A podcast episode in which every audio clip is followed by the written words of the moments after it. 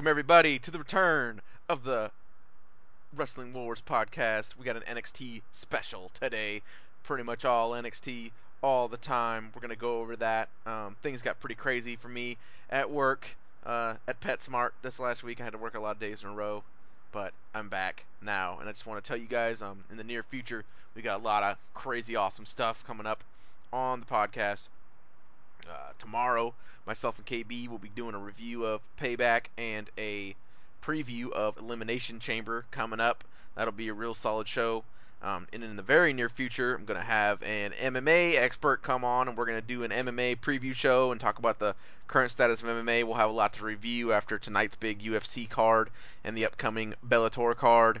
Also, very soon, I'm going to have both a current professional wrestler and a former professional wrestler uh, on separate shows uh, come along and uh, give us some insights to the business and their experiences. Those are going to be real awesome shows. Those will be coming up in June. So I'm excited for those. Um, today, we're going to be going over NXT, the uh, live event that I went to recently. They finally made their debut, uh, live touring show. Um, I was on the. I went to the first night of the Philly, Philadelphia um, live shows. It was a crazy, crazy time. Had a great time up there. And we will also take review the recent Takeover mega show. I almost want to call it a pay per view, but obviously it's not. Well, it kind of is because you could have paid for the network just to watch the show, and you would have gotten your money's worth. So it's kind of a pay per view. Um, we'll be going over that. Myself and KB, the man of a thousand, five thousand matches. I'm excited to have him back. And then, of course, we will have our recommendation segment at the end of the show. I will not forget it this time. KB, come on in. How you Yes, doing, sir. buddy? Oh, doing all right, doing all right. Finally getting used to this summer weather, Right. which I don't handle well. So Oh yeah. yeah, I'm I'm I'm not a. I'd live in Alaska if I could. Oh well, maybe someday you might be able to make that happen. Um, actually, the fir- the first uh, hint of the nice weather was pretty cool. It ended up coming along at this NXT show I was at, um, and I was glad to not have to travel in the rains. Although I did get uh, obscured. I did have an obstacle of an individual. If you're not really familiar with the Northeast, you won't know why this is insidious. But there was an individual on uh, Interstate 95, oh I-95 out here to all of us. Um, there's an individual with their car broken down in the center lane, and that sucked. Had to do some had to do some rerouting, had to do some some roguelike maneuvers to make it to the show. Um, just as it was as it was opening, so I guess it didn't help. My only I'm gonna keep try and keep my rants because both shows that I went to live during the last week, um, Payback, which we will discuss tomorrow night, and the NXT live show, both of them had just horrendous uh, experiences as far as the infrastructure of the arena and the people working there. Um, but I won't waste everyone's time too much with uh, bitching and moaning on about that. But I will say, my getting there just before the show because of the traffic issues did not help. Since for whatever reason there was no signs pointing you to where the parking garage for the arena was, for one, and for two, the actual sign that's out in front of the garage that says "Hey, parking here" was obscured by a tree. So that added to the struggle.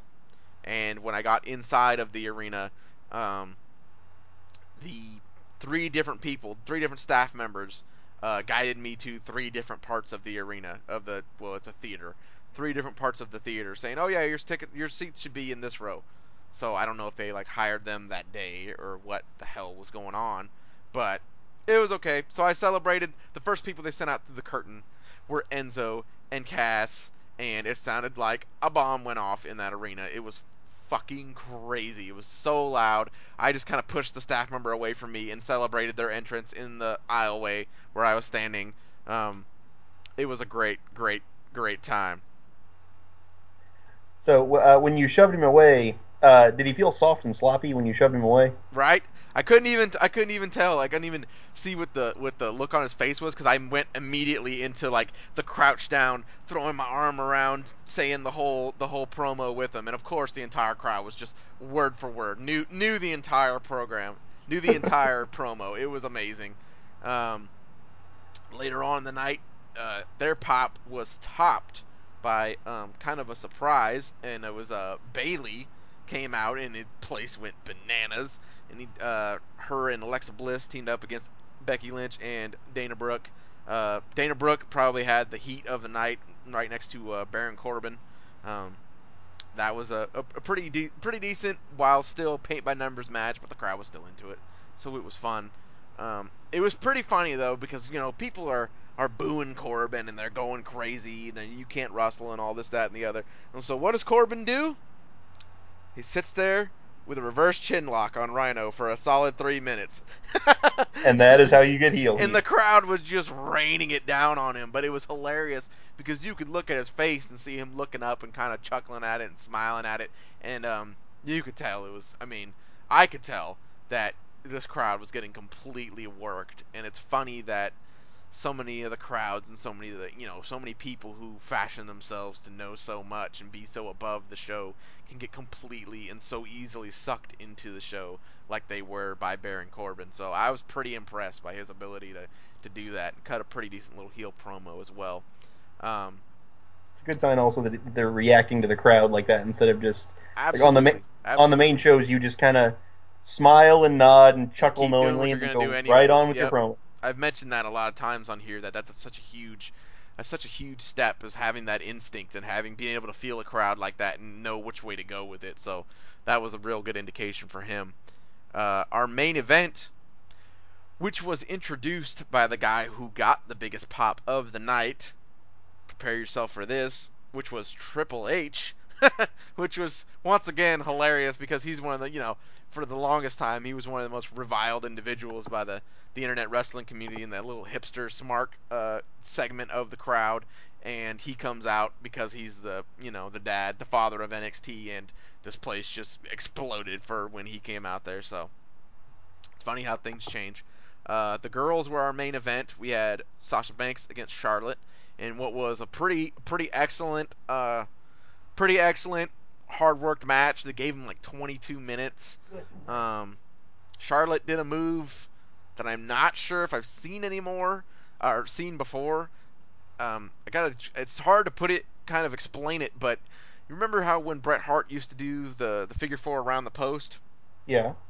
Well, Charlotte hooked Sasha Banks into a figure four, and she kind of scooted herself backwards, and then went under the bottom rope and hung out of the ring with Sasha hooked on the ropes. So the ropes were holding Sasha back, like in the ring, and Yeah. Charlotte's hanging like to where her head is touching the arena floor.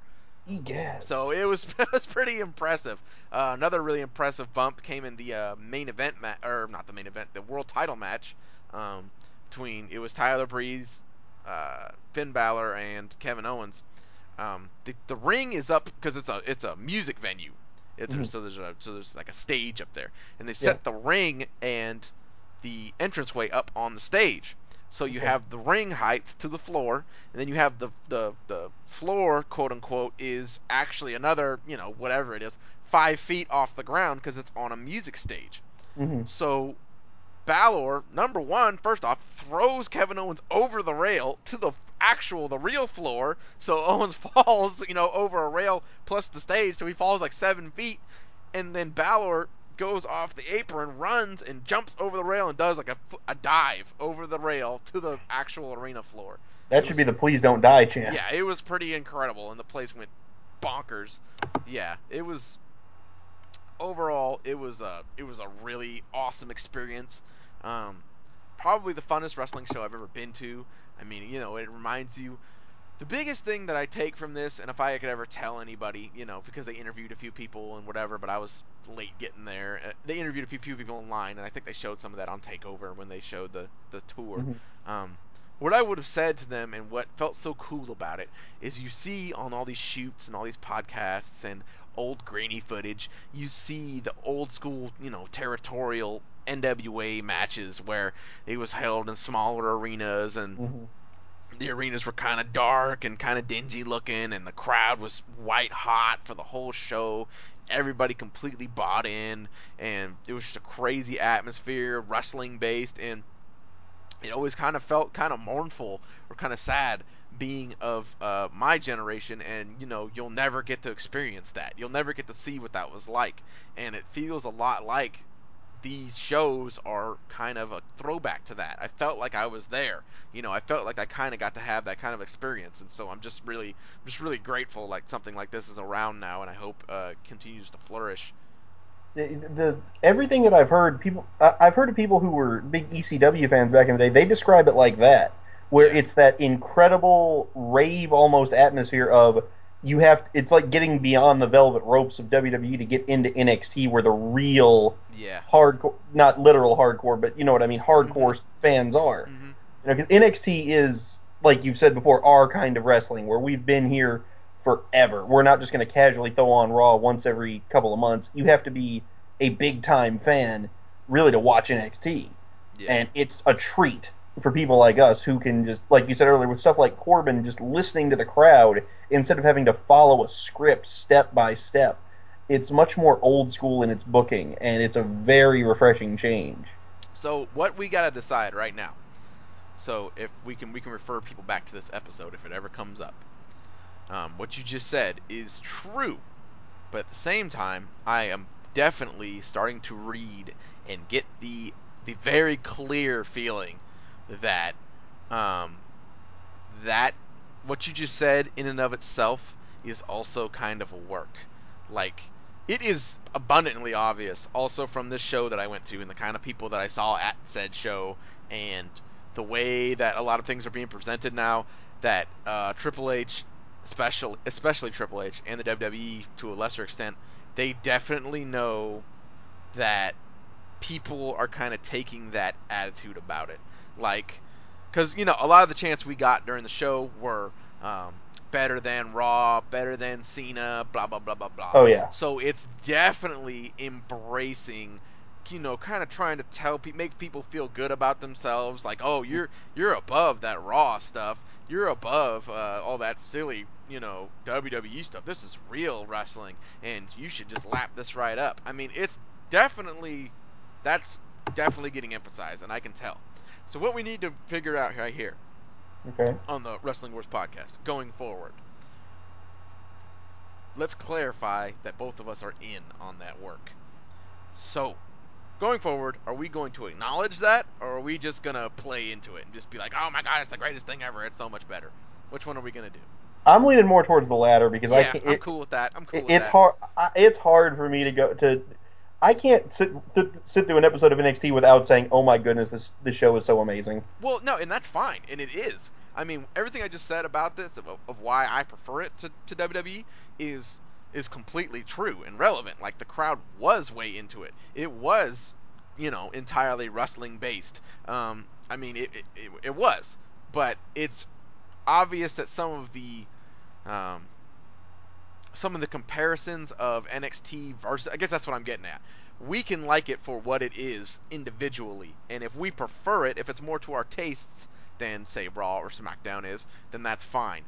But it's clear that they are very much playing up the NXT versus WWE um, the differences, Oh, okay. and so Now I get where you're going with this. as far as you know, be, you know, people acting like they're these insiders and oh, we're above. I'm not. I mean, if WWE's good, it's good. You'll hear me talk Yeah, about later. I mean, I think Payback action awesome. action wise, Payback was probably better than than Takeover.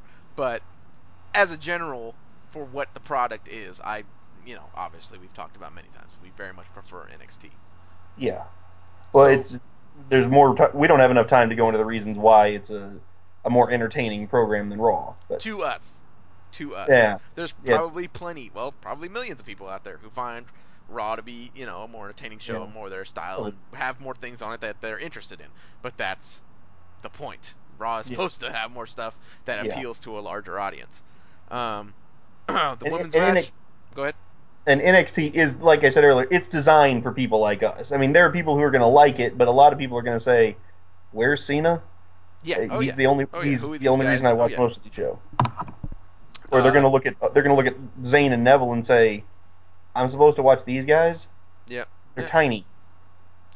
The uh, women's match, like I said, was real good. Uh, had some interesting spot. There was another spot in it that I described um, elsewhere, but I, am not even going to attempt to do it justice by talking about it. It's hard enough to write it out what it was, but um, there was just a lot of interesting stuff, stuff I've never even seen before that went on during the show and in the matches. The women definitely um, held up their end of the bargain.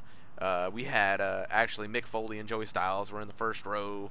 Um, got a little chant during the show, so it was it was a really it was a really cool thing. You know, if this if NXT continues to be come more and more uh, what I guess they're trying to trying to push it to be, um, which we will get into a little bit later with what happened in the title match at Takeover. Um, mm-hmm. It'll be really cool to look back and say I was there for that first show. You oh, know what yeah. I'm saying? Yeah. Um, I mean, I, I love I love the idea of like you said with Foley. Obviously, it's a little bit different. I love what they're doing with bringing in uh, like mid card guys who you've heard of before, like when they brought in Kendrick and Rhyno at oh, the yeah. moment. Oh yeah, I absolutely. love that. And I think there's going to be we're going to see plenty more of that when, as so the too. brand develops. Because those guys, Rhyno can still put on a good match. Kendrick can. It's just why not bring them in? They're there yeah. to make they're there to make the younger people look good. People are going to remember Rhyno as a former U.S. champion, so he's got some credentials. You know, why not? And he can still work a good match. Uh, the women's match was good. Um, after the show, I saw a couple of uh, forum, old school forum legends. I finally met uh, RVD girl, and well, Theo was there as well. I've seen him a hundred times. Uh, when I saw him, when I ran out of the arena, um, I went for a, belly to belly suplex on Theo, got him up half halfway over, and then I decided, you know what, maybe I shouldn't flip him all the way, so I set him back down. Theo's probably, I mean, I'm not gonna, I'm not trying to be offensive here, but I'm gonna say he's likely um, on the other side of the three bills uh, valley there. I, so, I've seen some pictures. I've seen some pictures. Yeah, you're, you're so but he off. went up light as a feather. To his to his credit, um, he fed for it well. I told him, and I'm telling him right now on this podcast, this is the real thing that's going to happen. The next time I see you, Theo, you're going up for an F5, and I'm not joking. I told you at the show. I'm telling you right now. Every day I'm in the weight room, I'm thinking about it. Theo, you're going up for an F5. And then once I get you up on my shoulders, suspended, defenseless, I will decide if I'm actually going to throw you through the air. And Theo, he's not kidding. Oh, he knows I'm not kidding because I do it to he's him all not. the time. I ragdoll him every time I see him. Um, it's going down, and it's it's in your best interest and my best interest to go ahead and feed for it and give me a little jump so I can get underneath you. And because I've I've done squats with well over 350, 400, 450, so it shouldn't be no problem if if past the initial lifting part. So we're now to the point where we're cutting promos on here. That's right. It's going to develop more and more. Um, on the other hand, RVD girl was very sweet. Uh, a pleasure to meet. Um, we all took a took a fun little picture together. Uh, it was very cool seeing those guys there. Um, very, it's a very communal thing from people from all different tastes of wrestling to see them there. Um, and so that was a cool part of it too, because we got into some debates about some Ring of Honor talents and some indie talents and versus NJPW, um, all kinds of stuff like that. So it's it's uh, a cool communal thing with kind of people who like NXT. By the way, I must add, a big moose chant broke out in the in the lobby on the way out so I definitely partook and I was about that. to say, if you didn't partake in that, I don't know you oh, nearly as well as I time, thought I did. Big time. Um, so that rounds out the, sh- the the live show. That was awesome, really fun. If you, I mean, if you're at any level a fan of wrestling, I would 100% encourage going to uh, going to one of these. It's so much fun, so much fun, and the type of venues they're running. Even if you don't spend that much money, you're gonna have a tough time getting a bad seat. I mean, I you know I spent quite a bit less money than uh, my lovely wife spent on uh, my tickets for Payback. She got them for me as a anniversary gift. Um, I spent quite a bit less money on my tickets to NXT, and the seats were still closer than they were at Payback. So uh, I can't recommend one of these shows enough. And uh, and what's uh, that's another thing that's funny about the crowd atmosphere that I have to keep on pushing to you guys is as we will say when we get into the ratings for both Payback and this show and the comparisons, um, match for match, the action on Payback was better, but the crowd was not nearly as into it or as fun at Payback as they were at NXT. So, mm, yeah, I remember the closest thing I've ever been to that was I went to an ROH pay per view uh, WrestleMania 30 weekend. Oh yeah, I'm and sure it, was just with all all the chants and the insanity and the streamers, which still get on my nerves. I know it's a tradition, but good grief, they could have cut that show down by 20 minutes enough the streamers. um, but just where it's just that insanity, and the fans know everything about every single person there, Yeah, yeah. and these people are their heroes. They claim to be just like with NXT fans, they claim to be the smartest fans around, but they are sucked into what they are seeing Well, because even they if and even if they don't, that's what I loved about the NXT show, and it's probably the same way with Ring of Honor. Even if they don't know the people 100%, they give it a chance, and they'll get into. Tye Dillinger is uh, gonna work a well, he is right now. It's a I don't know how to. It's hard to describe it without seeing it. It's it's his perfect ten gimmick, which basically he walks out, he's saying he's a perfect ten, and then when he'll do them, he has these cards with scores on them, like you know the scar, the cards that they hold up, you know, for scores for the Olympics or yeah whatever. yeah Um, he has those with him, and so he'll do a move or they'll run a spot, and then he'll roll over to his corner and get the card out and hold it up, and if he did something good, it'll be a ten, right? But if the other guy paintbrushes them or hip tosses them or something, he'll run away from them real fast and hold up like a seven or something, but he'll still be selling, getting slammed. So well it's really funny. And nobody got it at the first, but I'm serious. If it took two minutes, it would be an overstatement. It might have been two minutes after he started running the gimmick that everybody in the crowd got it, and everybody in the crowd was popping like crazy when he'd go over to get the card and hold it up. So that's what I, people are there to have fun and enjoy and embrace what's being put in front of them. So that's a I'm, really cool part of it as well. I'm kind of shocked an NXT crowd wouldn't get that because uh, I don't know if you noticed that has been done before. Oh yeah, oh yeah, it definitely has. I mean, like I said, they did get it. It only took like maybe two Okay, times of him because I going mean, over to grab the card before everybody was, you know, he had hundred percent of the arena going crazy. yeah. So I was about to say Diamond Dallas Page did that gimmick back in like '95. Well, he had Kimberly hold up the cards for was, him, yeah, yeah, yeah, I remember that. Yeah, it was, it's, it's a lot like that. It was really cool. It was yeah. really cool. Um, so speaking of our comparisons to the two shows, uh, NXT Takeover was just this last week. Um, what'd you what'd you think of that? Well, first of all, let's go with with with the WWE apparently changing to the WKOE uh, World Kevin Owens Entertainment because he is in like a thousand different things right now between He Cena, between the debut of a certain somebody at the end of the show of NXT, between the Sami feud, which in a way is kind of still open with the non-finish I'm not they quite had. sure on that one. So I And he's got Regal now. He's Um, yeah, oh yeah. Regal came out there and got in his face. They actually put over an injury with an heat with a heel and might have done it yes, twice. They might have done it twice because I'm reading. Let's start off with the first one. Uh, as we know, Hideo Itami's out uh, with shoulder surgery. He'll be out for six months. At the beginning of the show, like I've been harping on over and over on the on the podcast, they showed and that's all they have to do. All you have to do, besides Bo leave, is show the man laid out in the parking lot and sh- make an done. allusion to possibly Kevin Owens being involved in the injury. That's all you got to do to put that over to utilize the injury to be a positive thing, as positive as it possibly can be. And they did it, and I was so incredibly happy. And here I go back to the smart side was saying I wasn't surprised. The place that I saw it was NXT.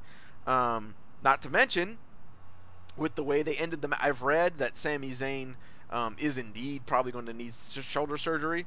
I guess he was like just healthy enough to get through the match with Kevin Owens, but he is going to need some corrective surgery. Um, they built the whole angle with Kevin Owens saying, you know, I hurt you before, and I know how I hurt you, and I'm going to hurt you again, and this time you're not coming back.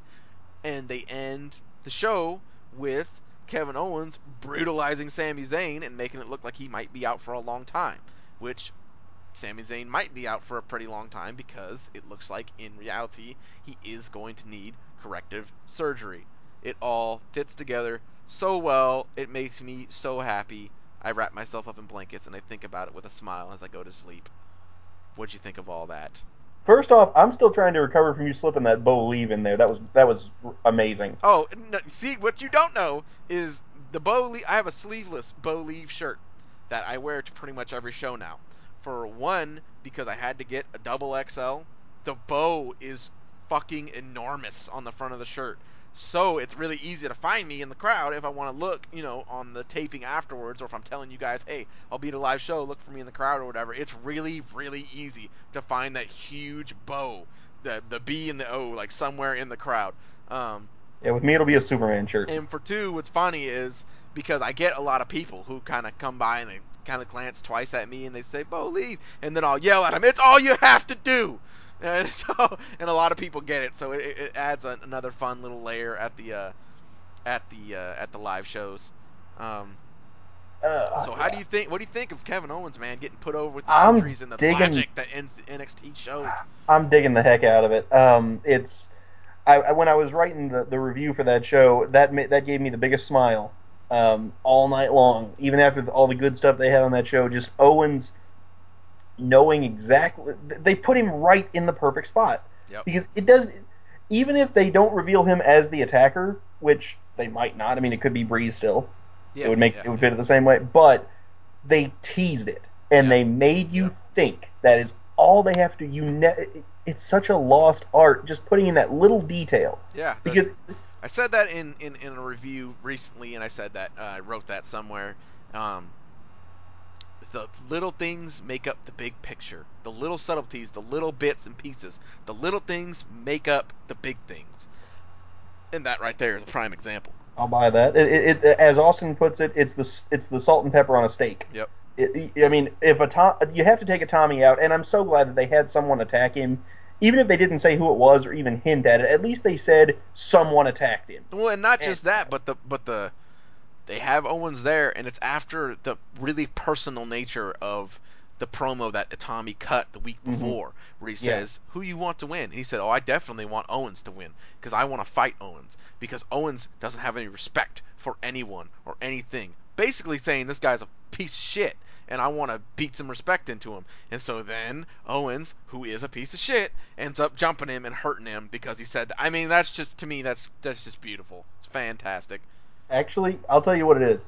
It's thinking.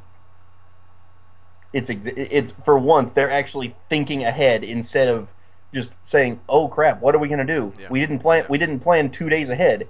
Uh, I mean, it's they probably cut. They probably filmed that little vignette of Hideo saying that after they knew he had the surgery, and they said Owens is perfect. Do Yep. it with him. Yep. Um, I will say, uh, just to go touch on the main roster stuff. Um, they, I guess they had the tapings this last week, the NXT tapings, the post takeover tapings, and uh, people are trying to say, oh well, oh, Kevin Owens didn't show up with the U.S. title during this tapings, so obviously he's not going to win next week at Elimination Chamber. Well, you're a dumbass if you think that, because do you really think? That Kevin Owens is going to come bopping on to NXT with the U.S. title and spoil one of the main storylines that's on the main roster. Well, I'll say this much: Of course Owens, he fucking isn't. Don't say be a dumbass. Goodness Well- gracious. Owens is amazing, but I don't think even he can get the U.S. title in a non-title match. Is it? Did they say? Well, yeah. Did Every- they say it was a non-title on match? on dot com it says that it's non-title. Oh, okay. See, I didn't even know. I haven't even. I haven't. I wasn't able to watch Raw this week, and I've only been able to see a, a part of the of the promo. I only watched the highlights of it because I knew if I watched the whole thing, I would probably have a seizure and roll down the stairs because of how amazing it was. But okay, so good. There you go. Whoever that was was a dumbass. Good stuff. Um, And but I mean, even still, either way, it, it wouldn't have. They wouldn't have done that. They wouldn't have thrown something out there that would have Right. spoiled something on the main show. And um, boy, that's non-title. you, that's an opening. It's I mean, it's uh, it's it's furthermore a reason why there's a pre- oh gosh, if he was What to a go time- over in that match, what a time to be a re- the fact what a time to be a wrestling fan. You goddamn Yes. right. Because now you got see my my thing always when they did the WCW invasion when they had the WWE thing Oh, and apparently they they considered this before Buff Bagwell and Booker T, Booker T went out there and fucking stuck the joint out. Tacoma, Washington. What my thing always was is they shouldn't. I mean, they should have done the original, you know, simulcast with WWE and WCW. Okay, I bought WCW. Shane McMahon comes out says no, it's mine now. After that, they should have kept them separate. They should have kept them 100% don't acknowledge each other. It's two separate leagues. And then you can maintain the heat and the intrigue of people showing up on the other brand show or people jumping ship and taking a bigger contract to go to the other show. You could have done that. You could have maintained that intrigue that made the Monday Night Wars part of what made the Monday Night Wars so special. And so now we're almost beginning in some in some faucets in some aspects to come back to that where NXT is looked at this as this whole other thing, but you occasionally get guys showing up. You occasionally get guys alluding to the fact, God, that promo that Owens cut this week about talking about John Cena and saying, I don't care about the U.S. title. This title that that's over my shoulder is the real prize. We're the real wrestling organization. Like that is amazing, and that is part of what they're starting to bring back with with some almost some brand wars with this, and it's really 100% what they need. And if they're really after what's best for business, they're gonna know that putting over the main guy or a couple of main guys from NXT is only going to help them get over on the main roster, which is where which is where they need the most guys the most over. Right. See, the the one thing that I'm that in this case WWE hopefully will get it through their heads this time that back during the invasion, if if WCW, if it had been its separate brand, if they made money, that money went right into Vince's pocket. Well, yeah. Which I don't know. He was this. He had this obsession about putting WWF over every single chance he could, even though he owned both companies. Uh, which now, hopefully, I mean, if Cena loses at extreme at a at, in the chain at, at, at elimination At Extreme chamber, Chamber, whatever the fuck it's called, goddamn pay per view every two weeks. Anyways, four, four shows in seven weeks. yeah, yeah, that I know, nutty. I know. I was at some Uh, of them. Yeah, that's true. Um, but it, it's uh, I mean, uh, obviously Owen shouldn't go over clean or anything. Uh, but I mean, he's a heel. He shouldn't go over clean ever. Ever, anyways. not in the big match. But anyways, But uh, but uh, if you have him go over clean, maybe with some help of Cena's next feud or whatever, um, he leaves. Cena's gonna be fine. Cena is gonna. Cena's been a made man you for like for like eight years. Yeah. So, and I mean, just he'll be. Owens has everything to win and nothing to lose. If he loses, he lost to John Cena. Oh no! Oh no! Um, but it's it should be good. It's gonna be a good match. Owens can bring it when he wants to. Um, it works down in NXT. It'll work on a big roster. Uh, as Jim Cornette said, if hundred people like something, ten thousand people like it hundred times more. Got to get some Cornette in there every now and then. yeah. Um, but it's going to be good. Owens looked like a star. That that thing was stepping on the belt was a great touch. Oh, the part where he says, "You don't get to give me advice ever." I was like, "Oh my god, that was delivered so perfectly." It was the the idea was perfect, and the delivery of it was perfect.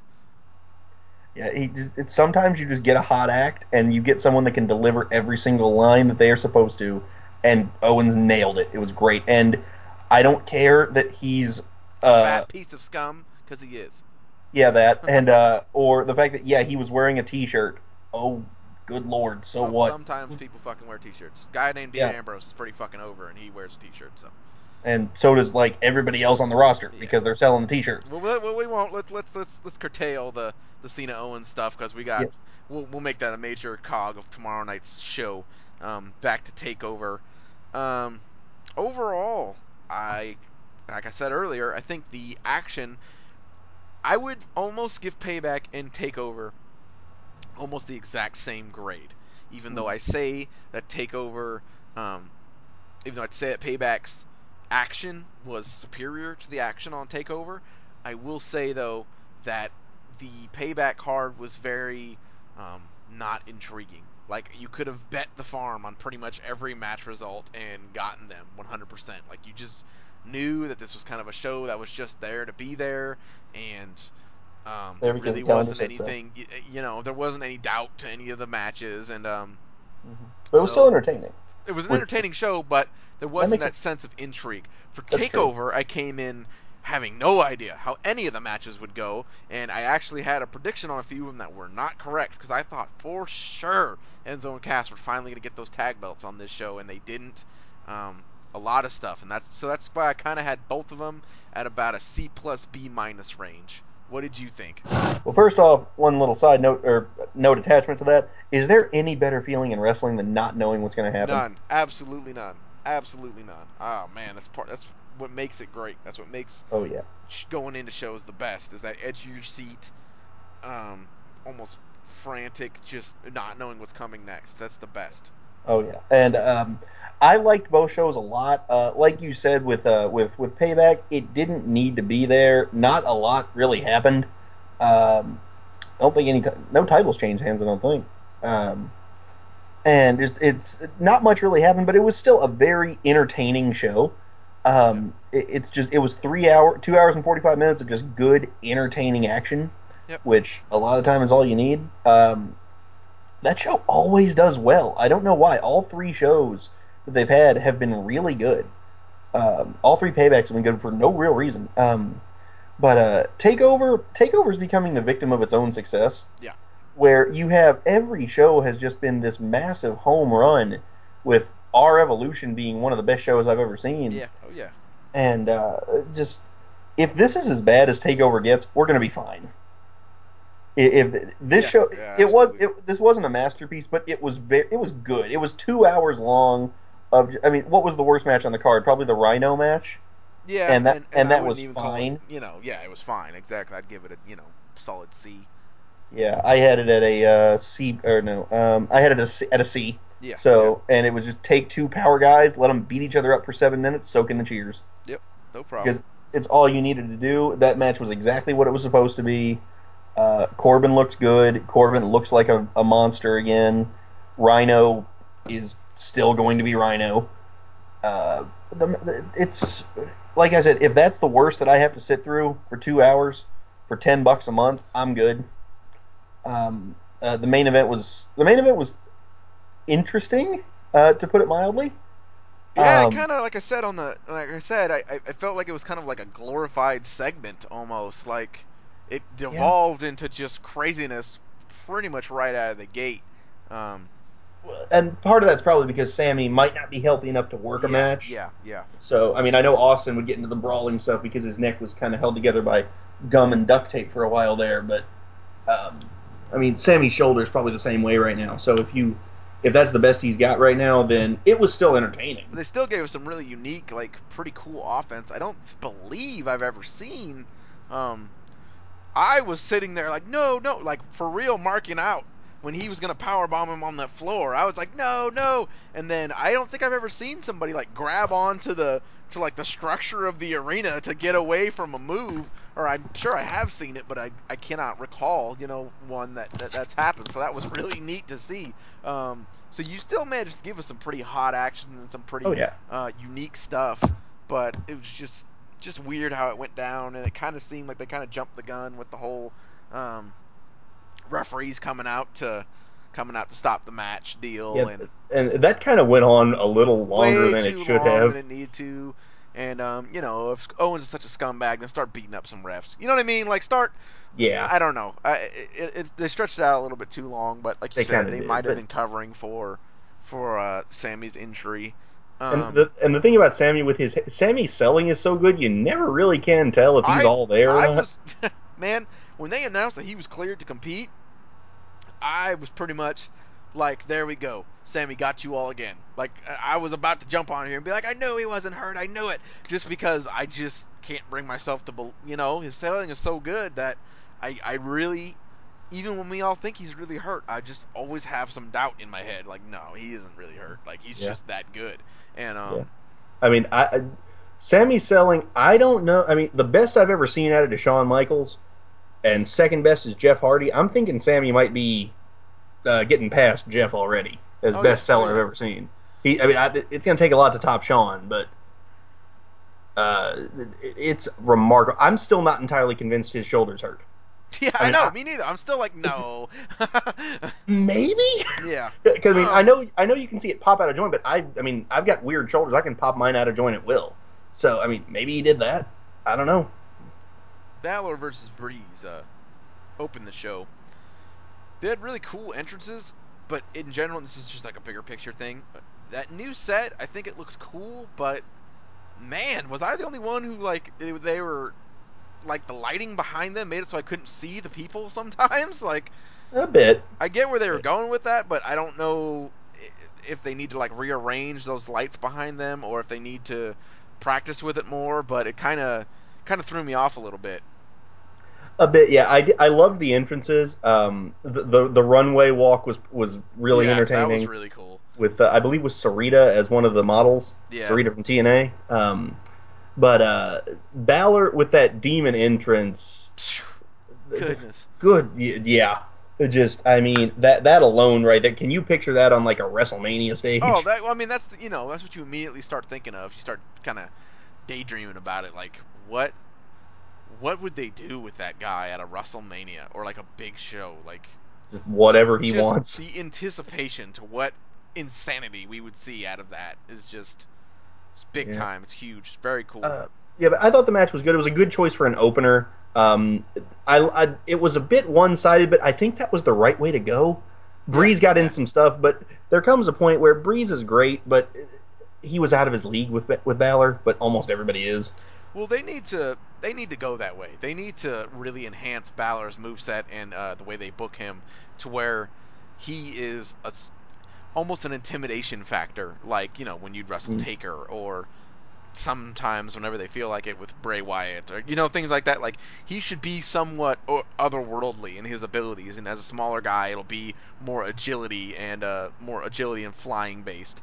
But he should be one of those guys that like it should be mind game. Like you should almost be halfway beat by before the bell even rings because you know not only does he come out there with that look, with that entrance, but now he's about to use his badass, you know, almost superpowers on you. You know what I mean? And also, side note, I know you're a big fan of this. That is probably the coolest entrance music in all of NXT. You know what? Conceptually, I like it.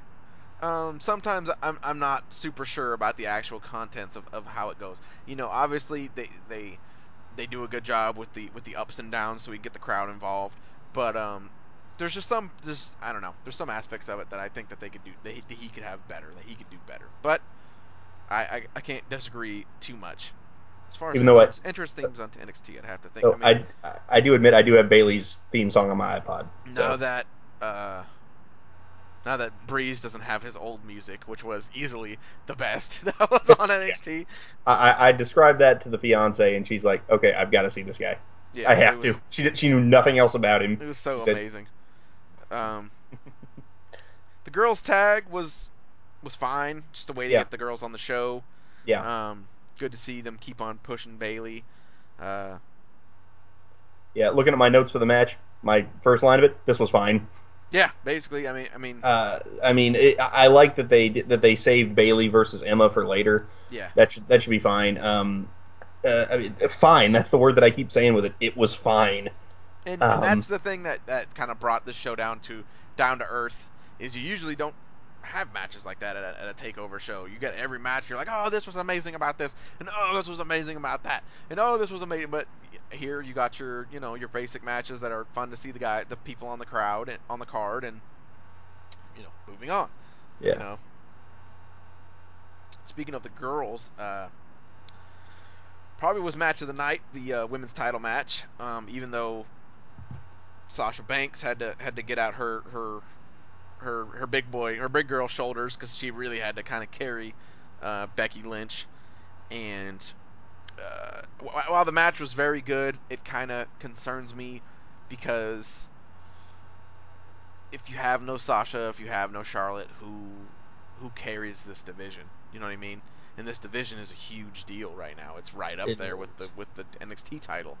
It Um, is, which is amazing. and I don't know if I don't know if if Becky Lynch is there yet. I mean, they, they tried hard, and I could see getting behind her. She has a very very unique, uh, unique, intoxicating, different look.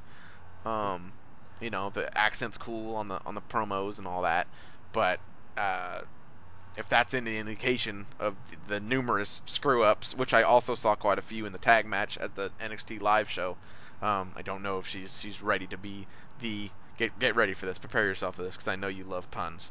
I don't know if she's ready to be the linchpin of this division. It, it was, remind me to hit you for that one later. Oh, you're so happy right now. You love it. Oh, it- it- love is not right. Is not exactly the word for it. Um, but uh, I, I don't think she's ready yet. But then again, how many people after R Evolution would have said, "I don't know if Sasha is as good as Charlotte made her look"? Yeah, yeah, sure thing. I mean, the th- again, I go back to this every time. The fact that I can have that hope when watching NXT makes it such a completely different promotion from anywhere else. I believe that they Yeah, can find a way true. to pull it that's off. True. It's true. It, it's, I mean, I, I mean, if this was a WWE show, we'd be saying, "eh, she's done for." In NXT, they could make this work. hmm I mean, Sara Del Rey has already proven that she is a saint.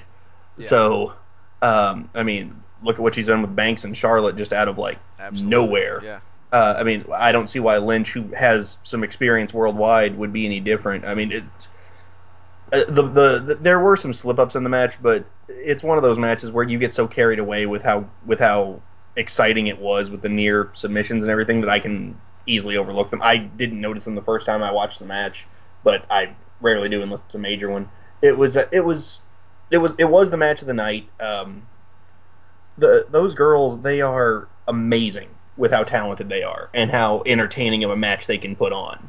Uh, the, they're the the fact that they're not overly sexualized is such a huge uh, Yeah. difference. Yeah. I mean, they're there in the same kind of revealing outfits, but it's Mhm. never focused on Yeah. ever. You know, it's I mean, you don't have it helps that you don't have Lawler there making his 1940s jokes about them, Yeah. but it's it, it's such a it's such a refreshing change of pace. Um, and I I loved the match. It was it, it was by far the match of the night for me. I don't know how I only gave it an A minus. Um, but it was the Well, that's uh, because it was action and emotion wise, it was an A, but it, you know you can nitpick all the because there were quite a few noticeable screw ups. Um, so yeah. A minus Uh, I'd say is completely fair. I, I did like that um that Sasha threw in an arm trap on the bank statement.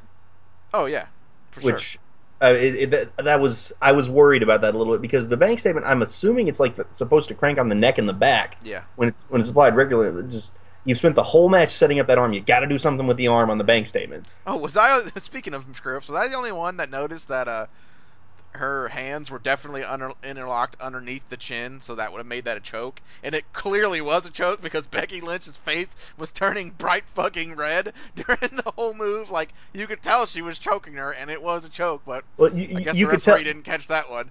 you could tell when her hair and her face became one. Yeah, yeah, yeah, yeah. She was choking the shit out of her, but oh well. Eh, she lived. yeah, nitpick, nitpick. Made it more realistic. So there we Um, go. Uh, The yeah, tag great match was was was a pile, was a valley of disappointment for me for, for so many reasons. I was so sure Cass and Enzo were finally going to win the belts. I was so sure that Carmella was going to finally uh, go away, and and none of those things happened. And not only did any of those things happen, but one of my favorites, Alexa Bliss, comes out and rips my heart out and turns heel. I don't understand. I don't understand any of this. But the only the only thing that I can say positive about it is, um, for one, what are Blake and Murphy doing if they're not being reigning, uh, cheating heel tag team champions? You know what I mean? Not- like it, this is really the only thing for yeah. them what right else now. can you do with them? Um, with that, uh, you know, from everything we've heard, Alexa Bliss kind of works a little bit stiff. Um, so maybe a new heel persona will allow her to uh, to express that more and utilize that more in matches. Well, a couple of hours ago, actually, they uh, she uh, put up a photo online. Oh, I saw it. I saw it when Yeah. they had a matching outfit now, and it looks really cool. Very, Which- very good. There's one problem with that outfit, though. Did you see what the uh, what the tagline for No, it I saw it was. It was Bamf. It's Yeah. Blake and Blake, Alyssa, Alyssa, and Murphy. Blake Alyssa Murphy factor, I think. Yeah. What's wrong with So- that? What are you trying to say? Um, did, uh, this is where Shocky needs to be here. Bamf is a Marvel Comics title. Oh, is it? That's what you Yeah. meant. Yeah. I thought it meant biscuits and milk and fudge, but I No, it's the it, it, yeah. it's the. I won't go into what it is because I'll sound like an even bigger geek than I usually do. Um, but yeah, it's a Marvel Comics title, Mm. so that's probably not going to last long. Well, the shield was a thing, so we'll uh we'll go ahead and I mean we'll see we'll My- see how it plays out. I just don't my- see how you make somebody that much smaller than everybody else be a heel. Like how does that make any sense? Well, it didn't work when they tried to make Rey Mysterio a heel. Yeah, heels are supposed to Um, be you know you heels. can't have an underdog heel. That doesn't. Yeah, that's don't true. know. If they were underdog heels, they'd be faces. Um, but uh, I liked it. I, I the thing that you were saying here. This is another old school flashback for me. When you said that you were so sure this was going to happen, Yeah, yeah. and you were so sure it was ready, I was having flashbacks to people saying this has got to be the night that Honky Tonk Man loses that title. Yep, yep, yep, it's yep. It gotta really happen was. Tonight. really I'm was. sure of it. Yep. And that is a recipe for money. Yeah. You know it for sure, and no.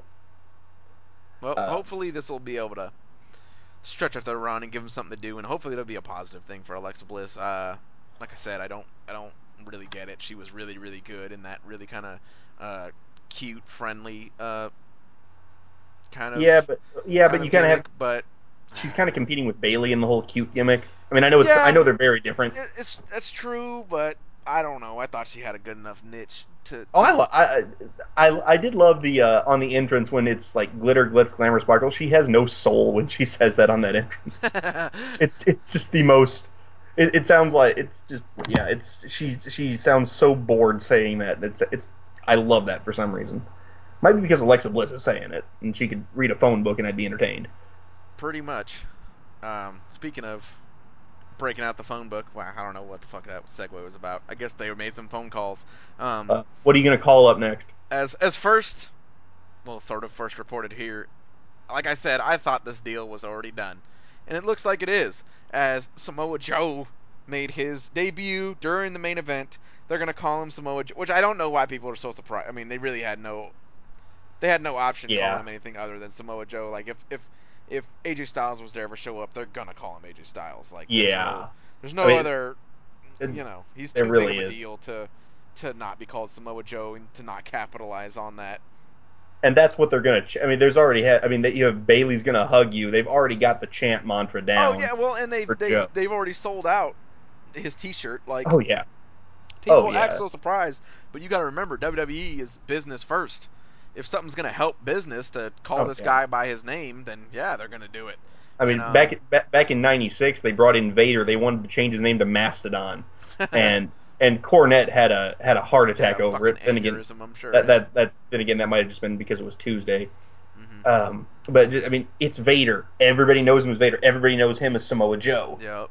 Why? El- what else are you going to call him? So what are we what are we thinking of this? His potential. I mean, there's a ton of potential for him down there. Um, matches to have. Obviously, Owens is going to be. God, Big that match could be crazy. That could match Oh, could be man. insane.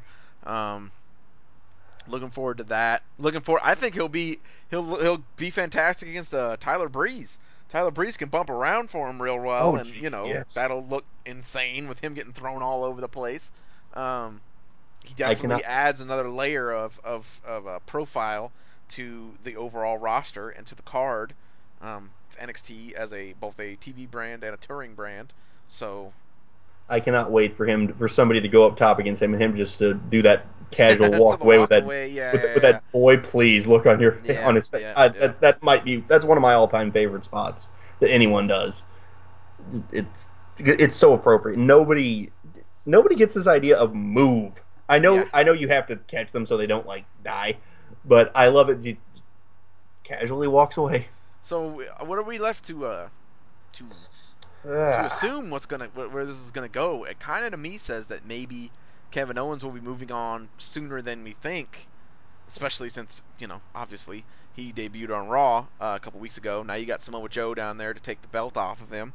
Well, Um, that's that's one of the perks of, of the way NXT works is other than the live events, which that you can main event with, that, that you can swap the main events Yeah, out as, yeah, as you saw.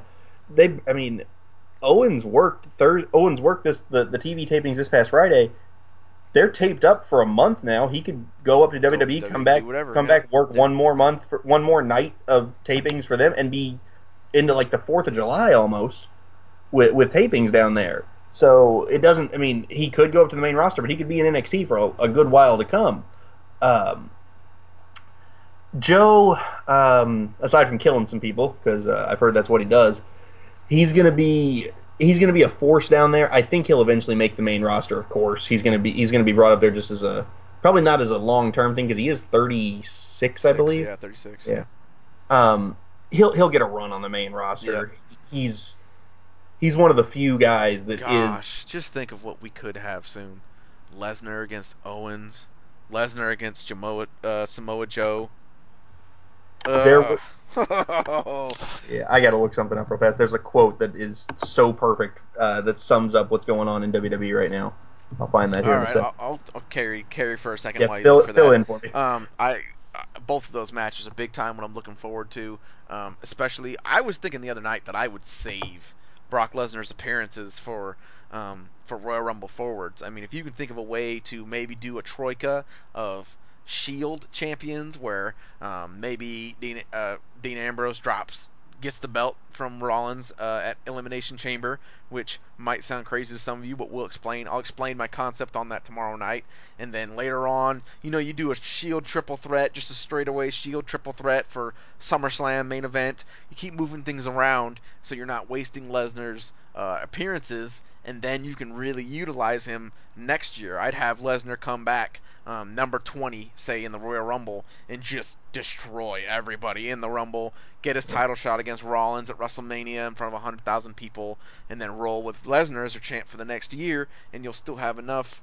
appearances left on his um, contract where it'll look a little bit better than the last time he was there. And then you can have him versus Wyatt. You can have him versus Owens. You can have him versus Samoa Joe. I mean, you have so many knockdown, drag out, brutal title Oh, matches that yes. Lesnar can do. So I'm really excited for this crop of NXT guys who are maturing, who are going to be the next generation. Um, hopefully that can all coincide perfectly to where we have a freaking amazing 2016.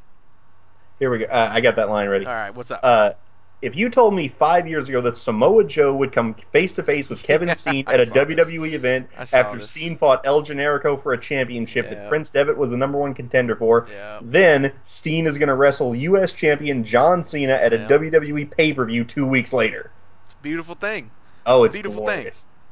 It is amazing right now. That's why I, I think I, sa- I talked about this um, on one of our early episodes, episode one or two, um, people say, "Oh, they killed the territory system, so you know there's no place for people to learn how to work, and there's no places for people to come up, and um, to the, the the talent well is drying off."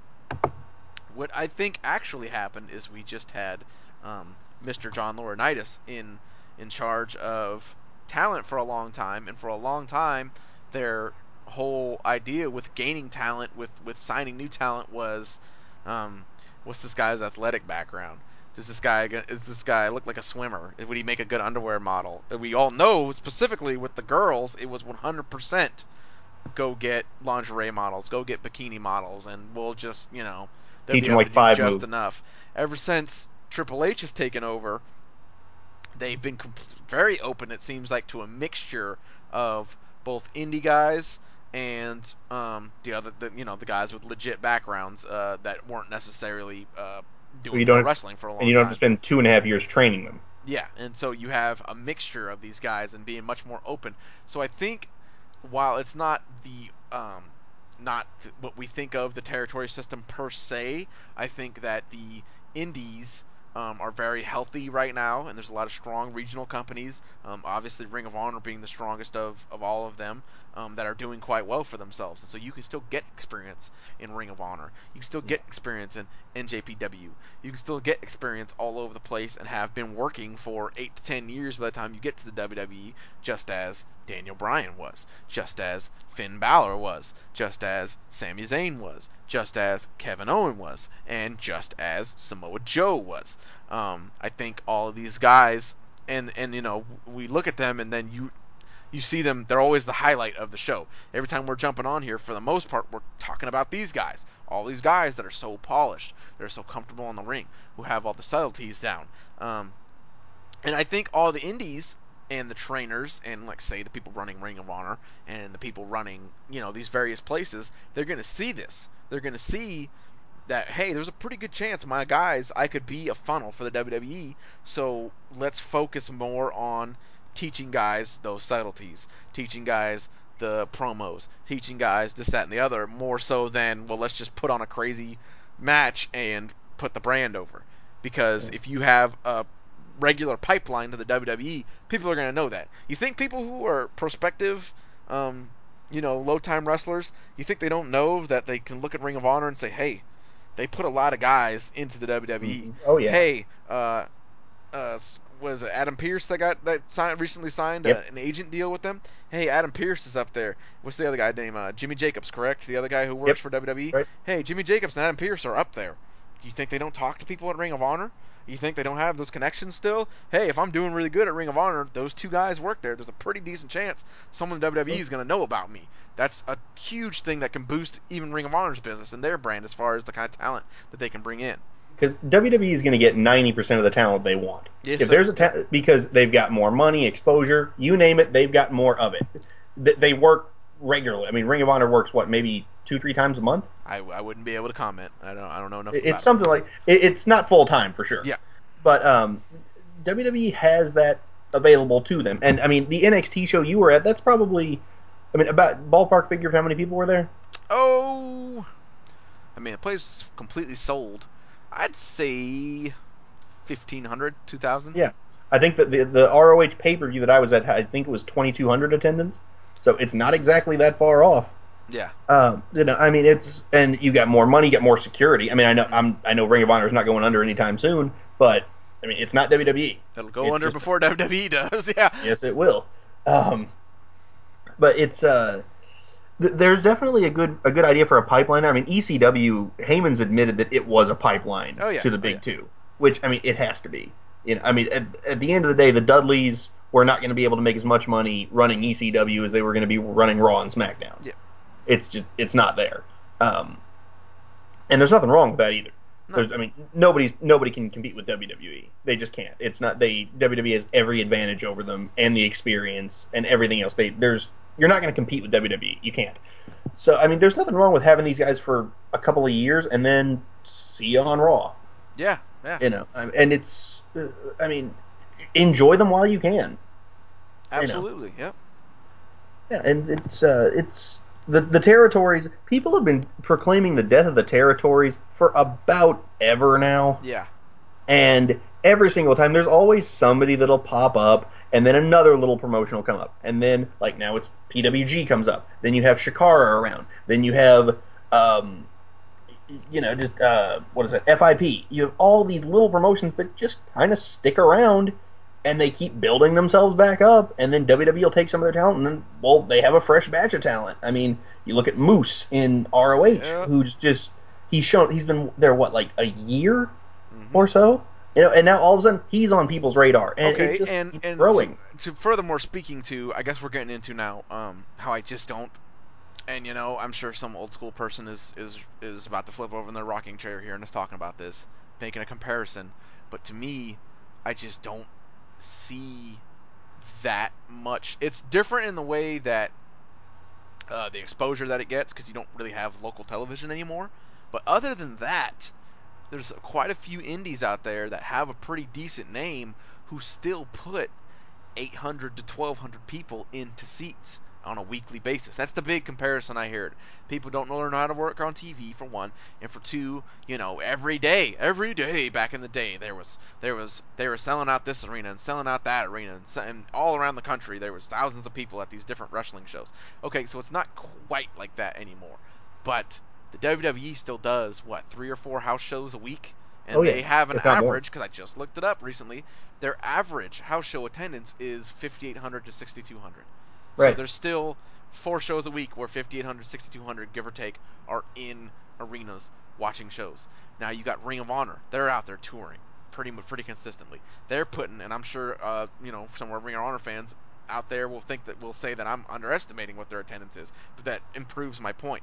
But you know, Ring of Honor's out there putting 800 to 1,200 people in seats, however many days a week. Um, PWG uh, is pretty well known for quite a few, quite a few guys coming through there.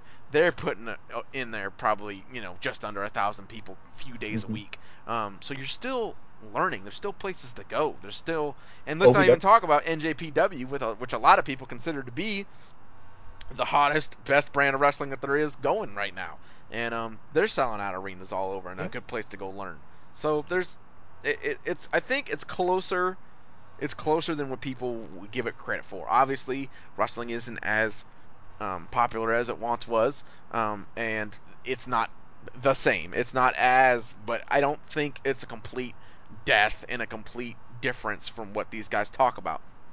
It's just when I hear them describe it, I'm I'm hearing them describe something that's really not that far away from what we have right now, Right. just from what I've seen. So I mean, and and now with And the thing is, the exposure has never been easier because you can put a show on YouTube in Yep. like no Absolutely, time. yeah. I mean, you I mean you put this podcast together, and it was we were rolling audio like four days later. Yep.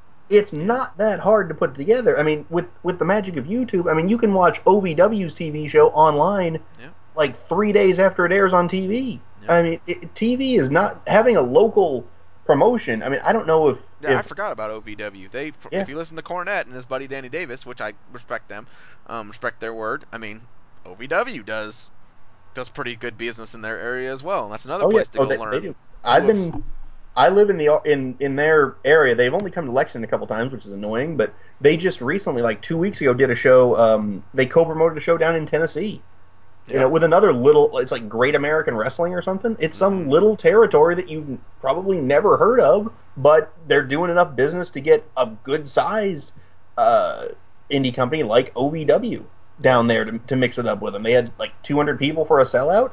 Doesn't sound like much, but for an indie crowd, that's not bad. Yeah, And when you have indie shows in front of like 28 people, 200 people is not bad at all. with uh, NXT leading the way and kind of employing a lot of these guys, I think there's still a lot more of the territories and still a lot of places to learn and become good still left. I don't think that was ever the problem, and it's definitely not the problem now. The problem was John Laurinaitis and the kind of people that he wanted to. Either the kind of people that he thought he should recruit, or the kind of people that he was told he should recruit. Mm-hmm. Whichever one it was, I'm not, you know, going to completely blame him because we don't know which which side of the coin it was on back then. But I don't think that there being nowhere to learn and that the the wrestling business is dying off and there's no territories anymore.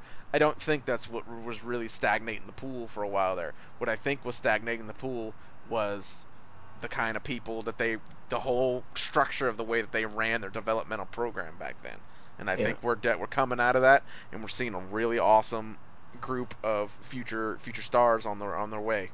Oh yeah, I mean, I mean, you look from it doesn't add up. Other than the the the Laurinaitis part, you had the amazing talent that they brought in in 2001 and 2002. Yep. Which is A, right. a class they're still they're still milking off of today. oh yeah, I mean, John Cena and Randy Orton John are the two top Randy stars. Orton, yep. They debuted within what, like a month of each other? Well, that and uh, Lesnar.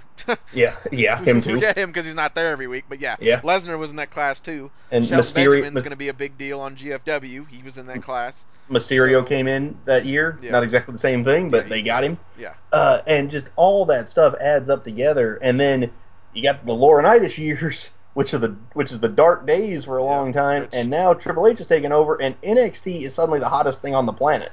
And I think that's where we saw the. That's why I think we're seeing the Triple H class, if if you will, um, in public, if you will. If the Triple H class is going to be is going to be clashing against the the 2002 class, and that's why we haven't seen anybody on the in between. You know what I'm saying? Nobody else is really there. Uh, Really got- isn't. You got Ziggler. He's he's you know, but how many times has he came and gone?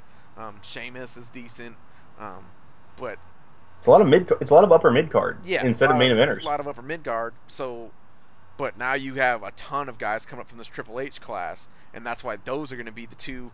The the 2002 class is going to be the one putting over the Triple H class, and that's why you don't really got a whole lot from in between there because it was either um, poorly ran by Laurinaitis, who took over for Jim Ross, or it was uh, the whole the whole thing, the whole structure of what they wanted and what they were looking for, um, was just all screwed up and bad priorities, and that's why we're getting we have a weird kind of no man's land in the middle between the 2002 class of Randy Orton, of John Cena, of Brock Lesnar, um, against that's now starting to interact a lot with the newest Triple yeah. H class, is because their entire developmental focus was different for that whole big time of space in between.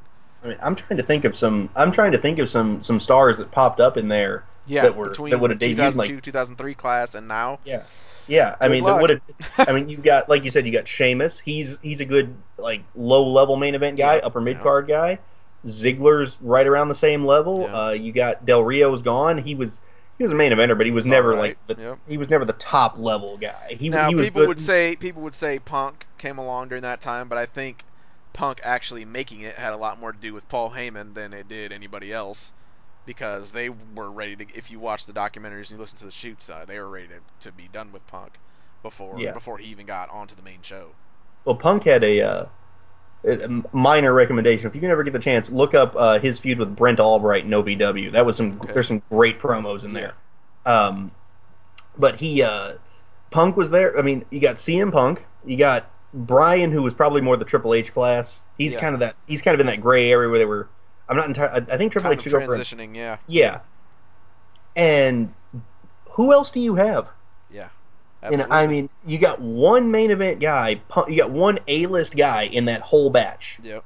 Between And- and, that's we're talking about almost a decade here. Yeah, exactly. You're talking from Between 2002. 03 to 2012. Yeah. You're talking. You're talking at least eight years minimum. Of You know. nothing. Yeah, of the well kind of running dry.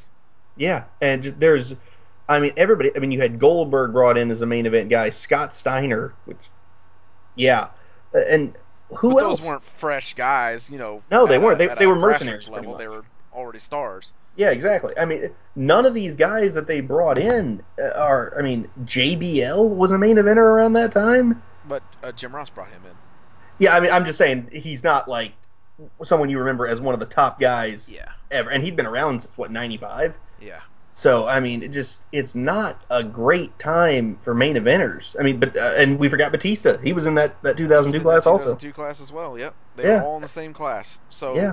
I think there's still plenty of hope, and with the tra- the changing of the guard and what they're looking for in developmental, there's still plenty of places to learn. And I think we just, for a while there, we were really suffering the after effects of the, the Laurinaitis administration. And uh, you know what? That's not to put 100% of the blame on Laurinaitis because you know who his boss If he's was. follow, if he's following orders, then he's exactly. Then he has to do what he has to do. I think I don't think Triple H anybody's gonna tell Triple H that. You know what I mean? Right. Also, also, if Jim Ross makes a suggestion, who are you going to listen to more, Jim Yeah. Ross or one of the dynamic dudes? yeah, for sure. Um, so I think think think we still got got plenty of hope for this new for this new developmental system. The And, future uh, is very We're, bright. we're out of the, we're out of the dark days. Um, speaking of who you going to listen to a recommendation to, I'm sure many of our people like to listen to your recommendations, Mister Man of Five Thousand Matches. What is your recommendation for a show that we can hit up on the network or easily accessible on the interwebs? Um, Well, what do you got for uh, us this week, sir? Since I since I was chastised for having something that wasn't on the network, I'm dropping one of my one of the best. Oh. I'm dropping one of the best So promos of all time. okay. I'm dropping one of the best promos ever, which you would love. Uh, but instead, we're going to go back to 1997 with uh, a guy called The Undertaker. This is a pay per view. I'm familiar. I'm familiar. This is a pay per view that was named after him. It's In Your House 14 Revenge of the Taker, Yes. I don't And so- remember it specifically, but I, I know what you're talking about. which it's named after him, and he's not in the main event, which should tell you all you need to know about his uh, his drawing powers, even in the first title defense after winning the, the title at WrestleMania. Uh, Undertaker. Okay, so this was the so this was the uh This was Backlash fo- from follow-up- '97. Yeah, okay, the, yeah, the follow up This- to this was WrestleMania Backlash. 13. yeah. Extreme Rules for you really young people. Yeah. Um, uh, as you probably know, he had a legendary feud with Mankind, so giving Mankind the first title shot was a much better option than a rematch with Sid. Okay. Um, and this is a match where Undertaker is at his best because he just starts breaking stuff. This is Undertaker just beating the tar out of people and getting the tar beaten out of him. Uh, when Undertaker, that 97 Undertaker, I put him so much more intimidating than Lesnar. When Undertaker got mad, Oh yeah. oh yeah. He, was he was a oh, yeah. terrifying man. Mhm. Um, and this is one. This is a forgotten gem of an absolute brawl between him and Mankind. Okay. Okay. Uh, and if you have the time, check out Austin versus Bret because nobody remembers that they had yeah, enough. they had a rematch, didn't they? Yeah. yeah, nobody But remembers with the roles completely switched. Wow, I'm Yeah. actually like really. in- I'm I'm no bullshit. After we get this done and I do the post pro on the show, I'm going to watch this show because I forgot about that too. Yeah, because nobody. I mean, everybody remembers that as the be all end all of their feud, and it went right into the the Hart Foundation. Not quite. There's another pay per view main event, which is like a 20 minute match between Alright. these two. Nobody remembers. Which I mean, I had forgotten about it until I looked up the Undertaker match because I knew it didn't main event. But I'm like, oh yeah, Austin main evented that show, Okay. which I think is his first singles pay per view main event. Yeah. If I, unless I'm overlooking something, yeah I'm pretty sure it is. Yeah, because in '96 he wasn't. In late '96 he wasn't wasn't main anything- eventing. no, no, and that's his first. So yeah, You got a double shot. You got headline. Wow. Yeah. Undertaker breaking stuff and Austin's first single pay per view main event because he was Of in the main event. Bret Hart with with 1997 Bret Hart, which for my money, if you're just gonna take a prime wrestler and pick Oh, a man. year, Glorious. you know, like you do in the video games, 1997 Bret Hart is about as good as there ever was ever. You know, And it- right up there and- with you know 87, 88 Hogan and nine, 1990 Ultimate Warrior. I mean, 1997 Bret Hart is where it's fucking at, And boy. appropriately enough, they have just started putting up the 97 Raws on the network. Oh, have they? Like three days ago. It was very earlier nice, this very week. nice. I'm gonna have to check and that out. it- yeah, check out Bret's uh, Bret's heel turn from. I don't know if that one's up yet, but it is one of the. Oh, I remember on- it. I remember it. It's seared into my memory because I remember watching it as a kid and just being heartbroken. I remember goes- it. You've got to stop with these puns. Oh, I didn't even notice that one. Yeah, I was though. Uh, but it, it I get the feeling that you American fans don't respect me. That's all right, because I don't respect you either. Oh, I remember it. Because I was like, I do respect you, Brad. I do. I'm so sorry. Yeah, I do. I and remember. it, and it leads all up to uh, the first recommendation I think I ever made on here: Canadian Stampede. Absolutely. Yep. And you better watch year. that show. 97 was a fantastic Oh, yeah. year for both. God, I can't wait till all the nitros and everything is up for 97 for because because the WCW were putting on incredible bust ass shows as well. Like Oh yeah, all their pay-per-views from 97 are so money. Well, the mid card and the undercard Yeah. money. Yeah. until you get say that. cut it off at the main event, and then you're good. Well, sometimes I think that's when Yeah. the Savage DDP feud was going on, so they had some great Yeah, that's out of true, that. And Cut it off when the Hogan main events are on. yeah, yeah, for sure. Um, What do you got anything else interesting happen on that Unforgiven or that Revenge of Taker card? No, it's one of those two hour spe- two hour deals. Yeah, yeah. So earlier on, well, you do get um, the epic battle of Jesse James and Rockabilly. That's some serious stuff right there. It was serious at the time. Don't don't act like it wasn't. Don't sleep on that. Uh, Who I are don't want to to doubt Rockabilly?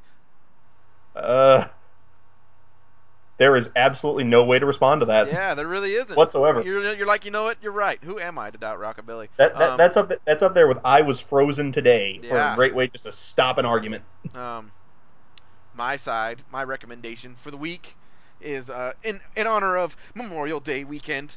Um, is Clash of the Champions seven, and on the on the network screen when you look at it, it'll be Clash of the Champions uh, VII.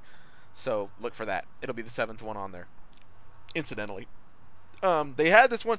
This is a really interesting thing, and this is another thing that I'm glad the NXT with the touring they're kind of bringing back.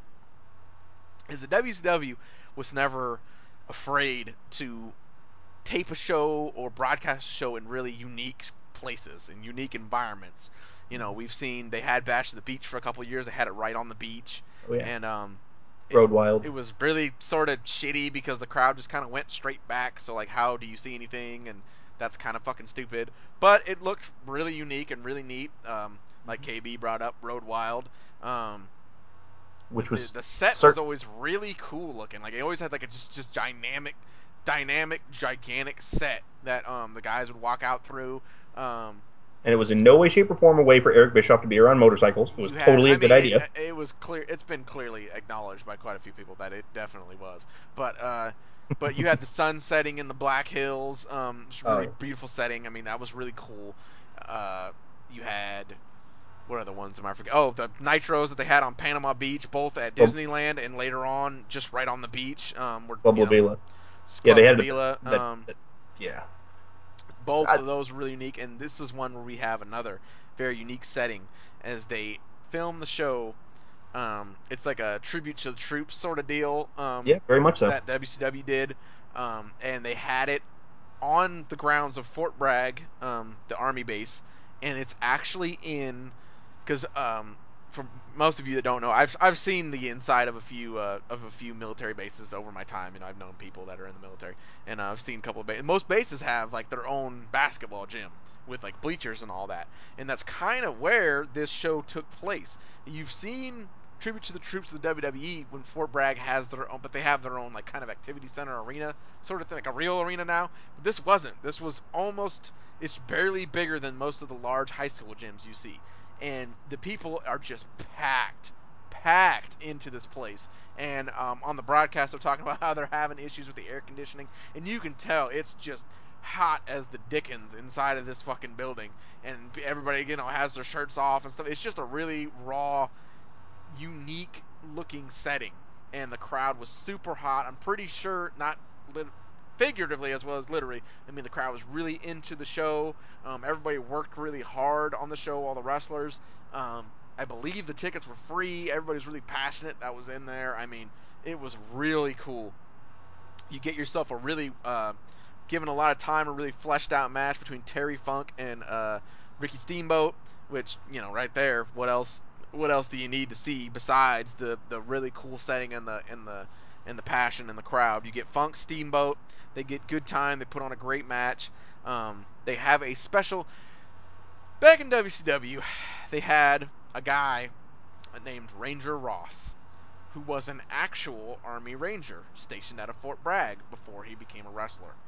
So, of course, Ranger Ross is on this show. Now, to start off the match, they have an individual in a mask who's kind of a little pudger. I don't know who it was, probably some local jobber. And Jack his name was the Terrorist. And he's in the ring. I think does he get a promo? I think I thought he got something. And then the the the the Ranger Ross, what did he used to have? The army comes marching in, or something like that. He I think as, as those caissons go rolling along, I'm not sure yeah, the yeah, official yeah. name He of had song. some sort of old school. His theme music was always some sort of old school um, military hymn or military band music. That was his theme music because he was Ranger Ross from the army, and so the terrorist is in the ring. He's cutting his promo, and Ranger Ross's music hits, and it is just fucking bonkers in this place when he comes out. And how long is the match, KB? Two minutes. It's- it's- it's like a minute and a half. The shit out of this guy, and the crowd is eating it up. Is so fun. And, there's um, no there's no way that match can ever get. yeah, if yeah. the It can't be gone, anything else. It was fantastic, though. I if the terrorists it. had gone on offense, the army, the, the soldiers he there would have torn the ring actually gotten beat up. Yep. Oh, there, there's um, no actually. Too, he, there, he would have he would have died. Yeah. That's and all there of is to it. course, a underrated and little known part of this show as well is the debut of one of my favorite tag teams, Oh who I used for our cover art on the last Wrestling Wars podcast, the Ding Dongs debut on this show, and you have one of your one of your greatest calls of all time. Go ahead and give it to me. What does Jim Ross say during the match, KB? I guess we'll call this one Ding and the other one Dong. So Jim Ross on commentary calls refers to an individual as Dong. Okay, and now- is clearly very uncomfortable about it. So Now, it's it- I, I would I, fun I would situation. I, I would say we need to we need to explain the ding dongs to people. We cannot do them justice. yeah, you just gotta watch it. You can look at the picture on my last. Basically, this was, this was this was during the Jim Herd era, right? This is when Yep. that clown was running the bit. Basically, they had a lot of really, really odd ideas during this time of what No, they're not odd. They're stupid. good, you know, kind of farcical, kind of I don't know how you could ever think this was a good idea, sort of ideas. Almost like on purpose sabotage, but um, the Ding Dongs were a tag team. They brought a little bell out to the ring. They would ring the shit out of that bell during the during the match. They had bells on them. Confusing. They had bells on them. Um, yeah. Overall, you just got to see this show in general. There's a lot of interesting stuff. There's both great action, um, you know, fun little segments like the Ranger Ross, uh, Ranger Ross terrorist segment, and of course the Ding Dongs, which is hilariously ridiculous. Um, and you got a you got a great little mi- to watch. you got a great little mini tag team tournament on there too for the vacant world tag team Yeah, it's the finals, isn't it? It's the finals of the tournament. I and the semis. Yeah. Semis, okay. too. So yeah, there's a lot of good action in there as well. So check that show out. Check out Revenge of Taker, which I am actually gonna do real quick, probably in a little while here tonight, because that sounds right up my alley. I love that uh, suggestion. Um, we will be back actually tomorrow or very soon this week with our Elimination Chamber preview slash payback review. So that'll be a good time. Thank you again, KB, for your time. A lot of solid stuff. Yes, sir. Check you out tomorrow. Um, thank you everybody for listening, sticking with us through the week off. Like I said, things at PetSmart got crazy. Um, but It was I the trials. will. The trials of the Pet Olympics are coming up. so. Yes, very much so. Um, so thank you for sticking with us. We got a lot, lot of big stuff coming up very soon. And everyone, remember that I'm the snake.